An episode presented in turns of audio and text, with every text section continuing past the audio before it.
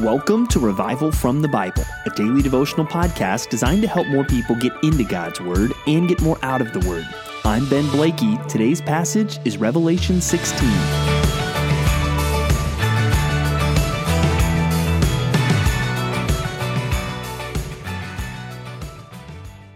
When you think about the judgment of God, do you get uncomfortable?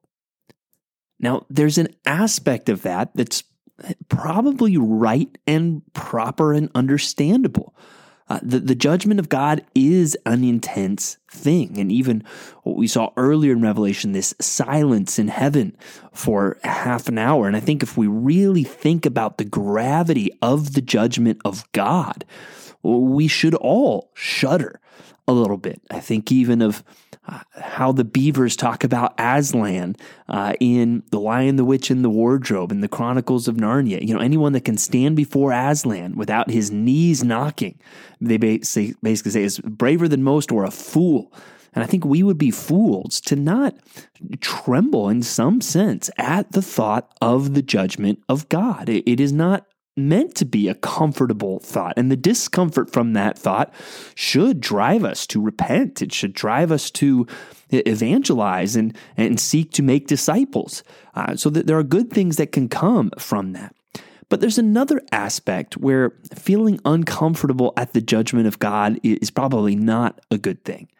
When it comes up where you, where you kind of start getting uncomfortable because you feel like eh, God's judgment maybe seems a bit too much, or, or maybe you start to feel like it's over the top, or man, I hope nobody asks me about the judgment of God because I, I don't know how I would really justify that. And if those are the ways that it makes you feel uncomfortable, eh, then we need to work through that. Because as we're going to see in our reading today, when God's judgment comes, the thought in heaven will not be, ooh, this seems like a bit much. They will be, they will be saying, we, we will see even today, the angel will say, it is what they deserve. Uh, let, us dig into Revelation 16 together. And what we see here are the final judgments in this time of uh, tribulation, these seven bowls of God's wrath. And they are poured out on the world, and they are intense. But note, as it, this happens, that an angel pours out his bowl uh, into the rivers and the springs of water, and they become blood. And it says, I heard the angel in charge of the waters say, Just are you, O Holy One, who is and who was, for you brought these judgments. For they have shed the blood of saints and prophets, and you have given them blood to drink. It is what they deserve. And I heard the altar saying, Yes, Lord God the Almighty, true and just are your judgments. These will be the cries of heaven on the day of God's judgment. That they will see these intense judgments and say, Yes, it is right.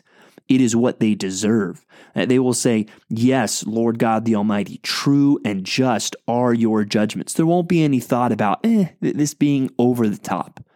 Because one thought I want us to get out of the reading today is this the severity of God's judgment exposes the severity of sin.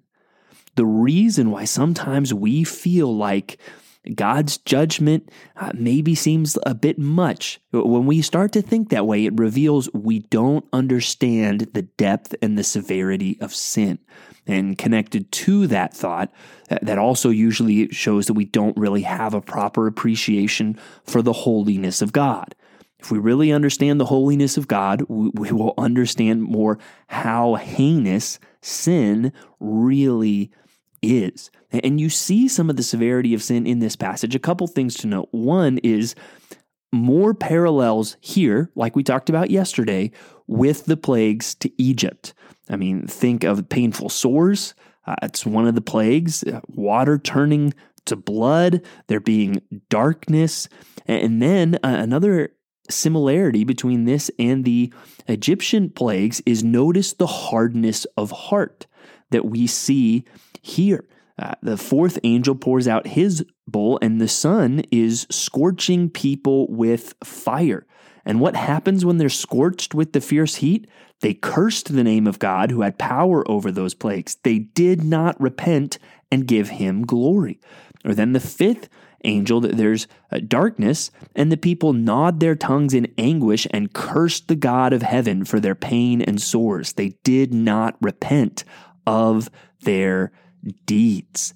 Um, so here we, we also see that there's a hardness of heart. There is a failure to repent. And so I want you to see how the severity of God's judgment exposes the severity of sin. Because we have to remember people that are not in Christ, they are enemies of Christ. And that's where you'll meet some of them in our world. And, and you might be like, this person seems like a nice person. But when push comes to shove, if they were in this situation, they're going to be among those cursing God and failing to repent if they are not in Christ. And so this these judgments really unmask the sinfulness of sin and the hardness of heart that brings about God's judgment. The severity of God's judgment exposes the severity of sin. And so there's a couple applications I want us to think about in response to these judgments uh, that will be poured out on the world in this time. And the first is this think through what God has saved you from. None of us, I, th- I think, should be able to read Revelation 16 and act like uh, the Pharisee in Luke chapter 18. Do you remember him? Remember the Pharisee who he was there and the, the tax collector was there and he says, God, I thank you. I thank you that I am not like other people and I don't do these bad things and I don't do those bad things and I do these good things and thank you that I'm not like that tax collector over there. I don't think we should read Revelation 16 and say, God, thank you that I don't deserve these judgments. No, newsflash you do. And without Christ, you would be headed down this same road of unrepentance, rebellion, and ultimately judgment, where you would rightfully get what you deserve. I think if we read this passage without stopping to appreciate the grace that God has shown us, that we in Christ are not getting what we deserve, uh, then I think we've lost the plot a little bit and lost sight of the grace of God and perhaps even of our own sinfulness. We deserve, you deserve to be judged by God for your sin without Christ. But if God in His grace has saved you, well, now He has called you to something else and He has changed you. That's where, yes, now you should be living a different life. Now you should be living a life filled with the fruit of the Spirit and more characterized by, by righteousness. But that is all the result of Christ in you, not yourself. Left to your own devices, you would be headed towards an end like Revelation 16. And so I want you to think through what God has saved you from. But also, I want you to think of what God is calling you to avoid. Uh, you are called to avoid sin. And I hope seeing the severity of sin mixed with this judgment that we see here in Revelation uh, inspires you and, and puts extra fuel in the fire. Man, I don't want to give in to sin when I see how nasty sin really is. And even I, I want to guard my own heart because I, if I give in a little bit to sin, who's, say, who's to say that my heart won't be hardened where I'm not repenting and I'm walking in sin? And that mixes then with the sixth angel um, these demonic spirits are going and basically gathering the world to assemble them for this battle in this place called Armageddon. But there's this, even in the ESV, it's put in parentheses, it's reminding us of things we've already seen in Revelation, things that we've seen really all throughout the New Testament. Jesus talks about these things. Verse 15 Behold, I am coming like a thief. Blessed is the one who stays awake keeping his garments on, that he may not go about naked and be seen exposed. What we see here God commending us to, to live in a state of spiritual vigilance. We want to be ready when Christ has come. One passage we've read recently along these lines is 1 John 2, verse 28. And now, little children, abide in him, so that when he appears, we may have confidence and not shrink from him in shame at his coming. If you know that he is righteous, you may be sure that everyone who practices righteousness has been born of him. We want to have confidence at His coming and not shrinking back in shame. And you will be tempted to sin today. And this passage should help you see, man, the sin, I'm going to unmask it for what it is. Look how heinous sin really is. Look at the judgment that sin receives. Look at the danger for how sin can harden your heart. I want to be awake.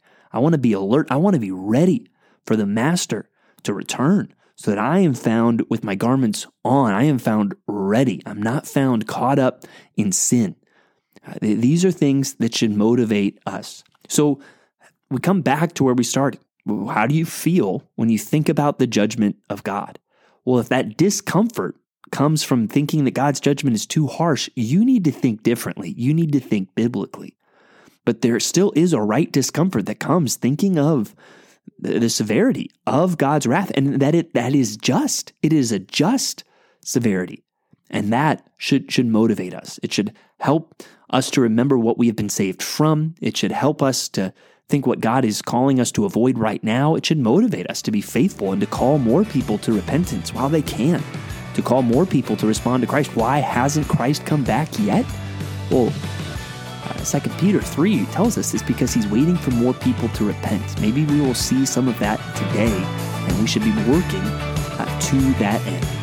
Thanks for digging into God's Word with me today on Revival from the Bible. For more resources, check out revivalfromthebible.com. To learn more about Compass Bible Church Treasure Valley, go to compassbible.tv. The grace of our Lord Jesus Christ be with you.